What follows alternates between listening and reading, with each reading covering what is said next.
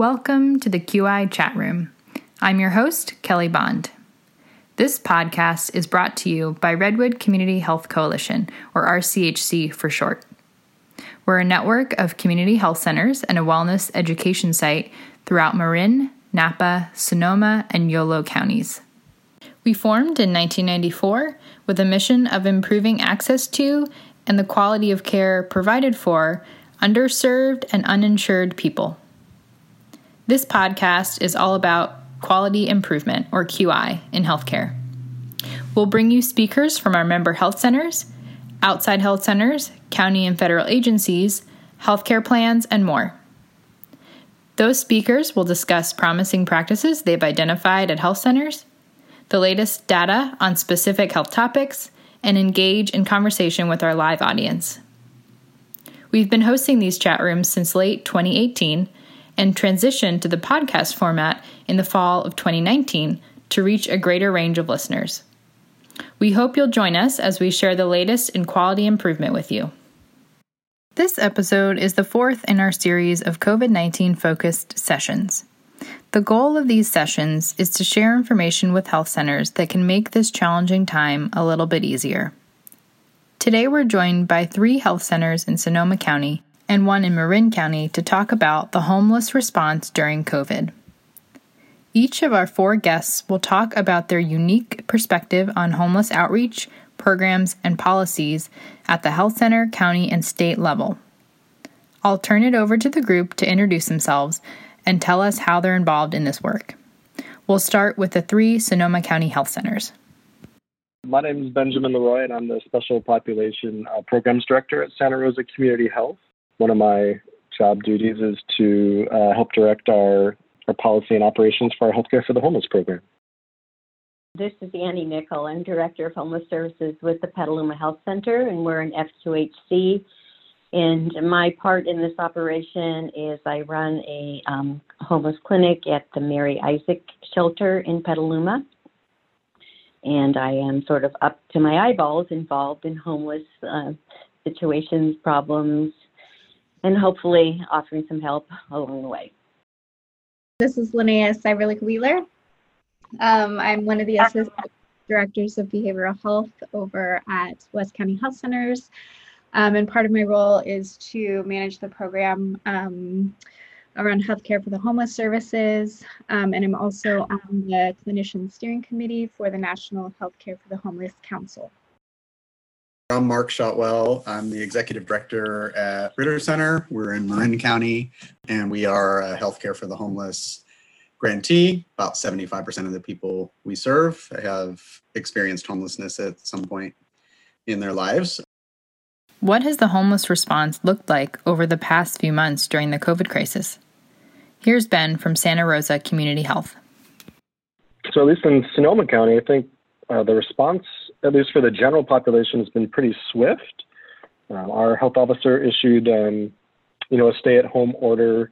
Uh, I think the day after the other Bay Area counties, based on the first case of community spread. I think maybe the uh, the response for the homeless population specifically has been a little more deliberative, but I think the homeless population has been well protected based on the, the stay at home order um, for the whole general population. And it took some time to get sort of the alternate care site and the non congregate shelter site up and running.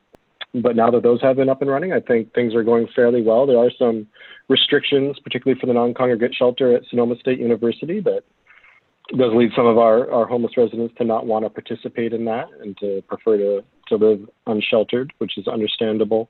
Um, but I believe as of today, we've got about 50 um, high risk homeless residents in our non congregate shelter mm-hmm. at SSU, with some additional folks in motel mm-hmm. rooms and uh, 20 in trailers at our fairgrounds. So I, I think overall it's been going well, if maybe a little slower than some of us had initially desired. Mark from Ritter Center chimed in to share that in Marin County, there are several motels that have been rented to be able to provide shelter for people that are experiencing homelessness and are vulnerable with significant medical issues. Also, many of the individuals that are housed there are also over 65.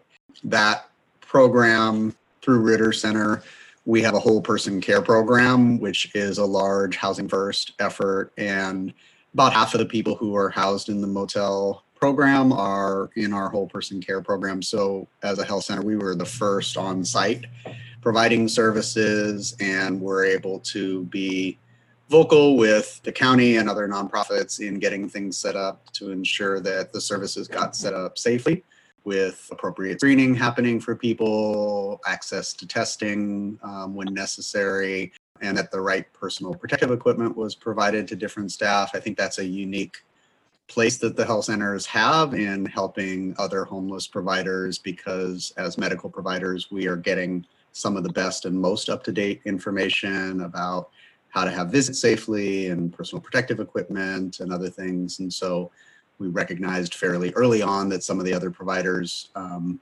could use some support around education and information in that area. So we were able to provide that. So at this point, I think the program's operating well. I think it's important to note that many of us who are housing first advocates feel very strongly about how services are set up and ensuring that services are voluntary and don't have a lot of arbitrary rules and um, that is not the motel program. The motel program is absolutely a very, very contained environment because it's really a public health intervention to keep people safe. So, although there is harm reduction being practiced, um, the bar is not quite as inclusive as it would be in a true housing first effort because we're trying to keep the largest number of people safe. And so, that's been challenging. As Ben mentioned, there's people who've chosen not to stay in the motels because of their behavior or been asked to leave. Um, those have primarily been people who couldn't stay at the motels anyway, and they were being gone for days at a time. And so that really isn't providing them the health they need. And then them not staying at the motel enough means that they're exposing other people to risk.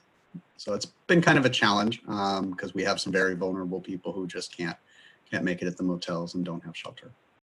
This is Annie, and I agree with um, the two previous speakers. Uh, we have uh, many of the same challenges um, my situation is a little bit different in that we are a health center within a shelter and work very closely with that shelter, coordinating services. Um, it's a very collaborative model.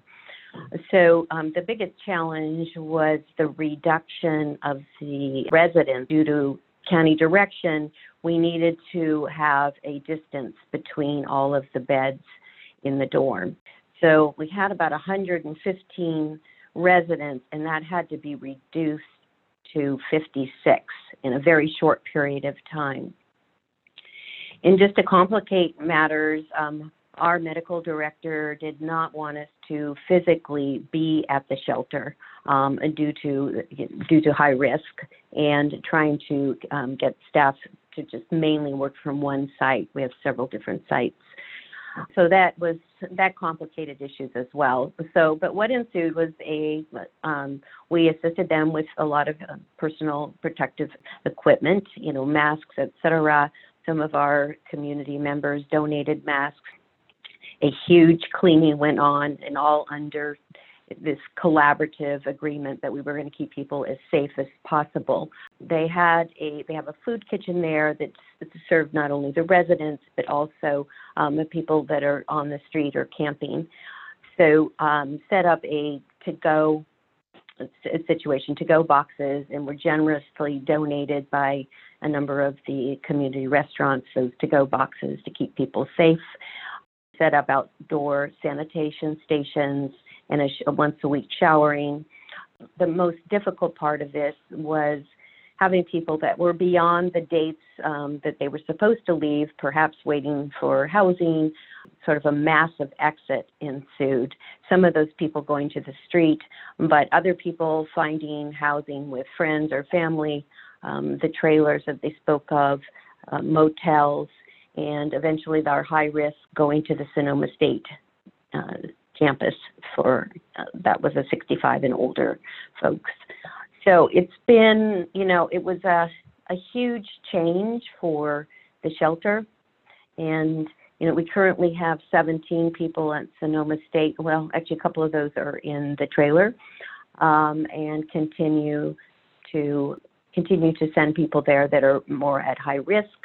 As of yesterday, I think there was only 32 people at the shelter, so they have room for more and looking to bring people off the street back into the shelter, which is, of course, less restrictive um, than the motel sites, or definitely very less restrictive than the Sonoma state, where you are not allowed to smoke, drink, use pot, or any other type of substance, um, which is very difficult.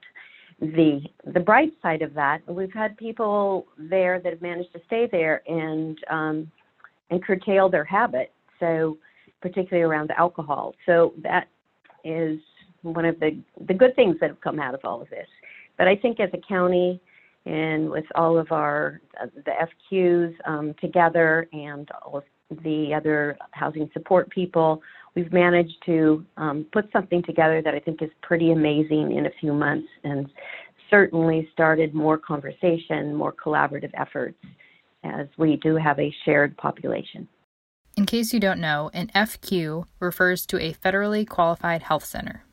This is Linnea, and I agree with you know everything that's been said, and would like to highlight again uh, just the amount of effort that the entire community of homeless service providers has put into collaboration and setting up processes to help keep this important part of our community safe from the very beginning, a lot of people showed up to to try to figure out what to do, and we are able to make decisions fairly quickly, which was really wonderful. Um, and in the West County area, our clinic site provides the homeless services. When we were required to practice social distancing and remote visits, um, all of our visits shifted to be outdoors. And so we increased our street medicine outreach and our um, collaboration with our local homeless service provider, who were also providing food previously, meals um, for our patients. They could show up, have food, get their medical care. We had to pivot a little bit and rely on our community partners to feed our patients, which is working out well. Um, and then increasing the amount of time that we're spending um, visiting our patients in their encampments throughout the West County area, um, which has also been quite successful. We're able to monitor folks' health.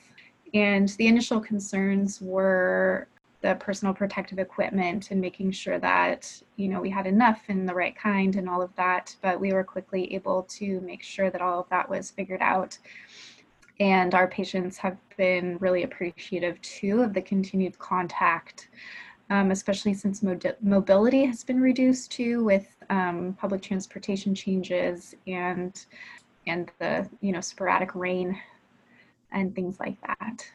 I asked our guests for their thoughts around sustainability of these homeless efforts. As we all know, COVID isn't going away anytime soon. How much longer can these efforts continue? Health centers have to consider staff time and funding. What will happen if there are COVID spikes again in the fall, next spring, and beyond? How can we plan for longer term solutions? Here's Mark. I mean, I think so far everything get, has been getting talked about in our county when it comes to the homeless response.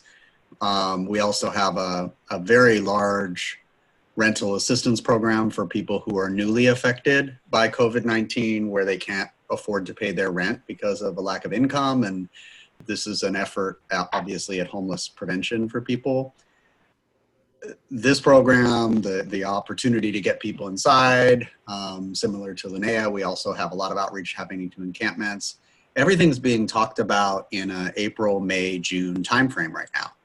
And from a public health perspective, we know we're not in an April, May, June timeframe anymore but that has to do with the financial resources associated and looking at how the county coffers are going to get refilled through state and federal uh, monies uh, to come in. So I think that that's a concern that I have for the long haul of continuing these programs as needed. And I think the other side of things is that we've now throughout California got many, many more unsheltered, very vulnerable homeless individuals indoors. We've got them sheltered. And we're already seeing in the program that's running in Marin County really dramatic changes in people's health positively. um, a decrease in their use of the emergency systems, which is what we know happens when people get inside and they get the services and support that they need, is that they stop having the emergency needs to go to those settings as often because they're getting the good outpatient support. So I think we have a big job, all of us who are on this call and, and in this field, to ensure that our local and state and federal legislators don't look at this as a short-term intervention. Um, we now know that we have the money to put people inside and get them the services that they need. So how do we sustain that for the long haul? Because the idea that in three months or six months, we're going to tell a whole bunch of people who've been sheltered for this period of time, getting services, getting healthier, that, well, the worst part of the pandemic is over, so good luck, you're going back to the streets. It's unthinkable. It's, it's not the health thing to do, and it's not the fiscally responsible thing to do. We have one individual who's in the motel who last year, being unsheltered, cost the managed care plan $250,000 for hospitalizations that he had. He's been in that motel now for 45 days. He has yet to be hospitalized since he's been in that setting because he's got the supports that he needs around him and he's got the low barrier shelter that he needed all along. So, how do we sustain that? We look at those cost savings so that we can make sure that we pay for the right thing for people in which they get better, which is a lot less expensive and a lot more humane than allowing people to be on the streets and then throwing bad money after good, paying for them to go into the hospital and for the police to respond and things like that. I think one of the concerns is, you know, right now the shelter in place orders are really all about flattening the curve, which um, prevents hospitals from becoming overwhelmed um, with COVID patients. And that's really um, extraordinarily helpful for the homeless population having these new um, non-congregate shelter options to get indoors, whether that be at motels or at other uh, contracted sites. Uh, but once the shelter-in-place orders end, because hospitals are no longer in danger of being overwhelmed, then our homeless community no longer becomes protected at all, and we can see outbreaks in the homeless community. Um, and while the hospitals may not be overwhelmed by those patients coming in, those patients tend to be older and they tend to have a lot of underlying health conditions that put them at very, very high risk uh, for both ICU and mortality from COVID. Uh, so I think those concerns are extraordinarily valid, and I think um, it's incumbent on each county, each region, each state um, to really come up with a plan to help protect those people after the emergency orders are over and these new novel programs that may be reimbursed by FEMA during an emergency when those funding streams are no longer available. Uh, how can we keep people indoors and keep people safe? And I think that's really the conversation that needs to start happening yesterday. Yeah, this is Annie. Yeah, I totally agree with you. And whatever um, data we can extract from this particular crisis would be um, so important moving forward. And you know, the fact that now we're having some sanctioned camps, which um, I know I don't know how you feel about that, but it is at least it's a place that people can congregate that you can bring services to and you know versus being under a bridge et cetera which is so, so difficult um, to manage. Um, you know having sonoma state there with all of its restrictions actually has given some people an opportunity to work with restrictions that may be helpful moving forward with their lives and keeping them out of the hospital. I don't want to see this thing just be dropped everybody's done a lot of work, um, so much collaboration and support for each other. Um, and we've done a very good job of protecting the community, I believe, from from COVID. You know, I've done um, 34 tests of individuals at the shelter, and have had all negatives. More than half of the staff, anybody that's had contact with the um, with the clients, have all been negative as well. And I don't believe we've had anybody else in our homeless population that has tested positive. Maybe you know better than I. That's pretty amazing. You know that what we're doing now is is saving lives in a highly vulnerable population, and if we continue to make improvements and get more housing and supply the services that are needed to keep people healthy, um, I agree. It's going to be a fiscally responsible thing to do and um, and morally responsible thing to do.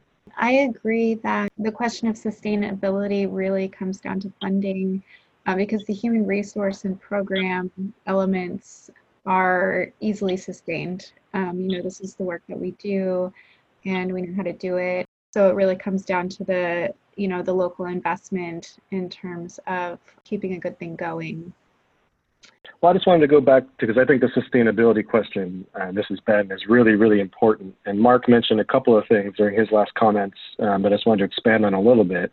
Um, one, he talked about whole person care, um, which is a, a programs throughout California counties um, that is actually funded through a Medicaid waiver um, that allows these California counties that are participating in this pilot to use Medicaid funds for a, a different purpose um, that they've been used in the past.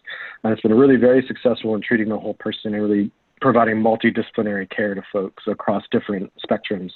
Um, it's been phenomenal, but what we really need to build upon that, because Mark also mentioned that these high utilizers are costing Medicaid hundreds of thousands of dollars each year, if not more, based on hospitalizations, ER visits, et cetera. Um, we really need a Medicaid waiver that allows us to use Medicaid funds to pay for housing. That's the easiest way to reduce the medical costs and other costs that these high utilizers are costing our whole public system. Um, and I feel like that's going to be really the holy grail of, of homeless funding, particularly for chronically homeless, is to crack that nut of getting Medicaid funds to pay for housing, actually paying for the rents, not just services. I think it's important when we advocate with our legislators about this, you know, the people who are in positions of power where they have to make decisions now about deficits that are getting created as a result of the pandemic we're in and all of the challenges that's that's creating you know they're looking at massive budget cuts. You know there's if we step outside of our field for a moment like everybody posts everywhere in the world how teachers and educators are heroes. And teachers and educators are about to lose their jobs at a mass scale that we've never seen before in the nation unless there is a fiscal solution for the budget deficit that we have. So when we look at efforts like we're talking about, where we have set up these emergency programs for people that are homeless, some of what we can rely on is that the reality of sheltering people, giving them the ability to stay inside, and then giving them the intensive services they need, it's not a new idea. It's an idea that is building on all of the foundation of Housing First that is a model that is an evidence-based practice that has been practiced in every state in the country. It's practiced in other countries. It's huge in Canada. The entire country of Ireland has adopted housing first. And why have these jurisdictions done this? Because it is the only large scale interventions for people who are experiencing long term homelessness and significant psychiatric, medical, substance use disabilities that has been proven time and time again to reduce homelessness by 85%, to reduce hospitalizations and incarcerations by 85%. Those are the outcomes that we see through this whole person care program I described that Ritter Center is running for Marin County. Um, it's dramatic. In fact, we're exceeding that. We have a 90% housing retention for people who have come into this program. And so all of those dollars that aren't spent on the hospital, that aren't spent on jail, are dollars that can be reinvested in the kinds of services that we need right now. Many experts are saying that the pandemic is likely to cause a 40 to 50% increase in homelessness as a result yeah. of people losing their income, not being able to afford to keep a roof over their head. So we can't scale back on what we know works. And we can't scale back on the efforts that we've set up within this emergency. We need to go in the opposite direction. But we can't do that by saying, like, hey, you got to pour a bunch of more money into this when everybody's looking at cutting everything to be able to save money. So that's not what we're saying. We're saying that in California, what we know is that through the Mental Health Service Act and the whole person care programs, for every dollar that we've spent on those programs, we've saved the state $5 in other resources that are those Medicaid dollars that if they don't go to pay for programs like this, they go to pay for the hospitalizations. And that's a very expensive intervention, and people don't overall get better in their lives as a result of having those hospitalizations. So it, it's not, as Annie said, it's not the morally responsible thing to do, and it's not the fiscally responsible thing. So I think that there is an opportunity here to look at programs that actually save the state money as the thing to invest in right now You know, this is the way in which you will be helping to save the state money at a time where you need to do that. Because if you don't spend it in this way, guaranteed you're going to spend it five times over on hospitalizing these people, and you can't afford to do that. This is not the time to make those kinds of bad decisions. Um, and it's hard sometimes for people to think into the future when they're looking at a $45 million deficit in the state of California. But that's exactly what we need to do. The pandemic isn't going away anytime soon, as neither is homelessness unless we do the right things. What can health centers do to get involved with homeless initiatives? Either starting something new at their clinic or participating in an existing initiative. Well, I, I know that, this is Annie. Um, I know Linnea mentioned that she's on the steering committee um, with National Health Care for the Homeless. Thankfully, um, I was on that committee for six years. So, and now I'm on the respite um, committee for National Health Care for the Homeless. But you know, I would direct any of our FQHCs to the National Health Care for the Homeless site. There is so much information and so much work being done in, in Washington and across the country with our um, with our partners who who support the homeless programs and have so many different innovative ways. And you know, we're not a one size fits all. Um, every community has slight differences, so we have to we have to think about that too, and um, and work with our communities and what their specific barriers are and uh, because we're, we're not Canada that has tons of of housing and and has a national health care program. You know, we are state by state quite different, and even in our own county, we have different kinds of barriers, uh, geographical and and other. So we have to look at the unique population and and figure out ways that where we can collaborate and then also respond to the unique our unique uh, geographic areas. I think collaboration is really key, particularly maybe for smaller health centers that have less resources to bring to bear. And you know that's really I know no one wants to go to any more meetings, but um, the collaborative meetings that we've had in Sonoma County and when I worked in Marin County were extraordinarily helpful in helping everyone leverage the resources throughout the county.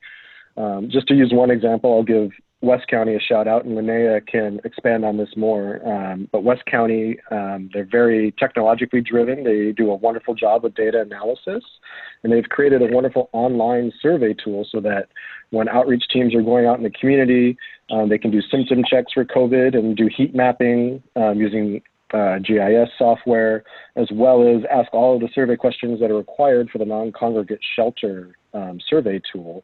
And we're able to analyze all that data through a HIPAA compliant dashboard. Um, and Santa Rosa Community Health, even though we didn't develop this in any shape, way, or form, West County was kind enough to invite in all of the partners that are doing homeless outreach in Sonoma County and beyond um, to be able to use this tool. And it's just that kind of uh, collaboration that comes out of close relationships. So the fact that we all meet together at least monthly during COVID, we've been on I don't even know how many conference calls together, multiple times every single week, sometimes multiple calls every single day with the county and other stakeholders to try to really coordinate the response to this crisis. Um, that's really the first step is is get yourself in the room, get yourself on the conference calls, and um, and see because people, in my experience, are extraordinarily willing to help and uh, the the tool that West County created is just one example of that. You know, the technical assistance that's provided through the National Health Care for the Homeless Council is really accessible and really draws on you know a nation's worth of expertise. Um, and then locally too, you know, anytime I meet somebody doing similar work in the county that I haven't met yet, the next effort is how do we make sure that we're all talking to each other so that we can you know overcome any local barriers together and you know really do good work. I think this part of the conversation that we're having is is so essential to success in working with people who have a lot of complex uh, needs that when somebody reaches out for help they shouldn't have to try to figure out a complex system that many of us have spent our entire careers trying to understand and when I say a complex system, I should say many complex systems, right? Similar to uh, what Ben and Linnea was describing, we have a phenomenal level of partnership that's happening in Marin County between the nonprofit providers. Um, some of those are homeless service providers, some of those are health centers um, with county um, with the jail system, with the sheriff's department, with local outreach workers for the police. And it's essential that we do that because, as we all know, you know, these clients come in and out of all of our programs and all of our system. And often in the past, you know, we're just talking about them within our silo and we don't know how to really get things done within the other silo. So we've coined this phrase in Marin County in that we look at ourselves as one agency. And what would it be like if when somebody came and asked for help at any one of our programs, that all of us have the ability to just lean on one another and call one another. And if something's not working for somebody in one agency, we can call just like we were calling one of our colleagues in our organization and say, Hey, I heard from such and such that they're upset about what happened over there. Like, what can we do to work together to be able to figure that out? And that level of partnership is really what is making the difference because everybody is looking for the opportunity to help people succeed within our system as a whole. And that's what it takes because sometimes they do fall out of one particular program or one particular housing setting but that needs to not be the end of our intervention. It's like, how do we pick them back up? And maybe that was not the right setting for them, and there's a better setting in my organization than yours. So let me give them a shot in mine. And we can't do that unless we're in a tight partnership, and we can't do that if we don't trust one another. And we can't do that if we don't know what the resources are within our different programs. Mm-hmm. And we should never leave that to somebody who's struggling and needs help or the family member, loved one of somebody who's struggling and needs help to try to figure all that out because that's just asking people to do what in many cases is impossible. And if they do succeed at it, it's a miracle and we should hire them to work for us and teach us how they did it um, because it's really difficult to do. Um, and so, you know, people can get better. Um, and we have lots of phenomenal resources in our system. But we need to make sure that they're well, well coordinated and that there's lots of communication about what people need. I think it's really important to look at what's worked really well during this COVID response, and at, at least in Sonoma County, um, what's worked really well is having the health centers more involved in, in these placements, um, particularly for non-congregate shelter, because um, we tend to be the primary care provider for uh, the residents that are eligible for, for these programs. Um, and we have a lot of information to bring to bear about their vulnerability. Um, so as most people know, most counties um, are required by HUD to use a coordinated entry system to kind of decide who gets the next permanent supportive housing placement or rapid rehousing placement. Um, and the vulnerability indexes do a really good job to help sort of stratify people based on scores, but it doesn't necessarily, once you get that stratification done, you don't necessarily know who's truly the most vulnerable at that moment in time unless you're looking at current health system data um, that could come from hospitals and from the patient's primary care provider. And here in Sonoma County, we've really uh, been doing that for every single person going into non-congregate shelter and really helping the county with those placements. And, you know, I know in Marin County, uh, Ritter Center is extraordinarily involved in helping with that with the coordinated entry system and whole person care there. And I think that's something here in Sonoma County, and we can really learn the lessons from this COVID crisis and have our health system much more involved in the coordinated entry process to ensure that we're really housing the most vulnerable folks um, when their time comes. I totally agree, and um, this has been, a, you know, a splendid opportunity to have that integrative care between, with with health um, centers. I mean, the, it is truly whole person, and a homeless person is a whole person that has multiple needs, and um, that means multi, you know, multiple different interactions with um, with their health providers and community support. So we are becoming more integrated, and our whole person care program has definitely become more integrated. So it's a great opportunity to grow in that direction. I think if I had one last thing to mention is just Ben was talking about some of the outreach to encampments and there's a strong effort happening now and and of any of the things that feel time limited the current level of outreach to encampments is the one that feels like it's got the fastest fuse on it. Um, everybody wants to know how soon we can wrap that up so we can clear out the encampments before wildfire season gets here. And um, we absolutely need to not have any more wildfires. We need to do everything in our resource toolkit to, to ensure that that happens. And we need to ensure that people who are homeless and, and don't have anywhere else to be, who are in encampments, don't accidentally set a fire. But cleaning up encampments and clearing encampments, as we all know, doesn't solve homelessness and it doesn't solve an unsheltered problem and it doesn't solve an encampment problem. It just moves people from one place to another. And it's an mm-hmm. expensive effort. It spends a lot of resources. People lose their belongings. People feel displaced. People feel disrespected. Um, and we lose ground in the relationship with them every time that we do it. So, um, I don't know if it was Annie that mentioned the sanctioned encampments and, you know, whatever you want to call it. Uh, it's um, obviously sometimes a controversial topic, and there's this belief that, you know, if we, if we start sanctioning things, then more people who are homeless are going to commute here from Iowa or whatever and become homeless in our counties too. And um, I know that there's a lot of belief in that, although it's total mythology and it's been proven time and time again that most of the homeless people that are in your county are from your county. 70% of them in Marin are from Marin, and 85% of them in San Rafael are from San Rafael. So it's it's not what happens, and we cannot turn a blind eye to the wildfire risk. It's real. Um, it's something that will affect everybody in any of our communities, as it has already, um, and it needs to not happen. Um, but what can we do to help with that? You know, and right now, I know when we talk with fire marshals and folks about providing fire extinguishers and doing things, you know, the idea is now we can't do that because we're kind of co- co-signing people cooking outside. And it's like I hear you, and people are cooking outside. you know, that's just the reality. You can co-sign it or not co-sign it. It's what's happening. Um, and you know, if you don't provide them a fire extinguisher, you can clean up that encampment, and they'll move across county to some other place, and they'll set up camp and they'll cook, and they'll set a fire to stay warm because that's what they do. And it's been proven in some counties that when you provide fire extinguishers, people who are homeless put out small fires that don't become large fires.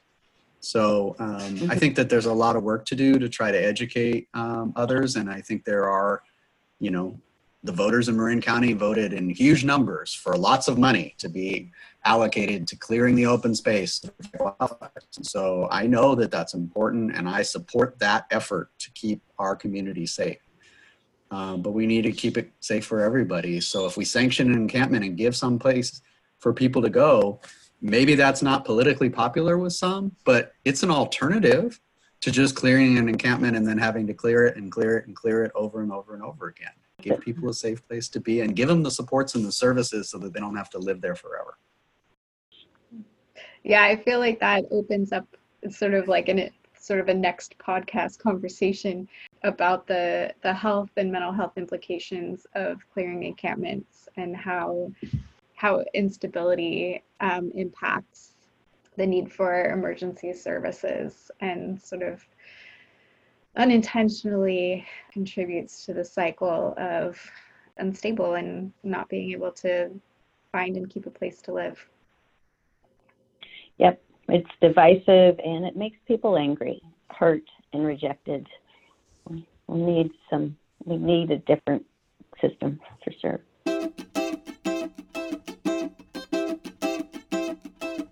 A big thank you to today's presenter, participants, and our listeners. I'm your host, Kelly Bond, and we'll see you next time in the QI chat room.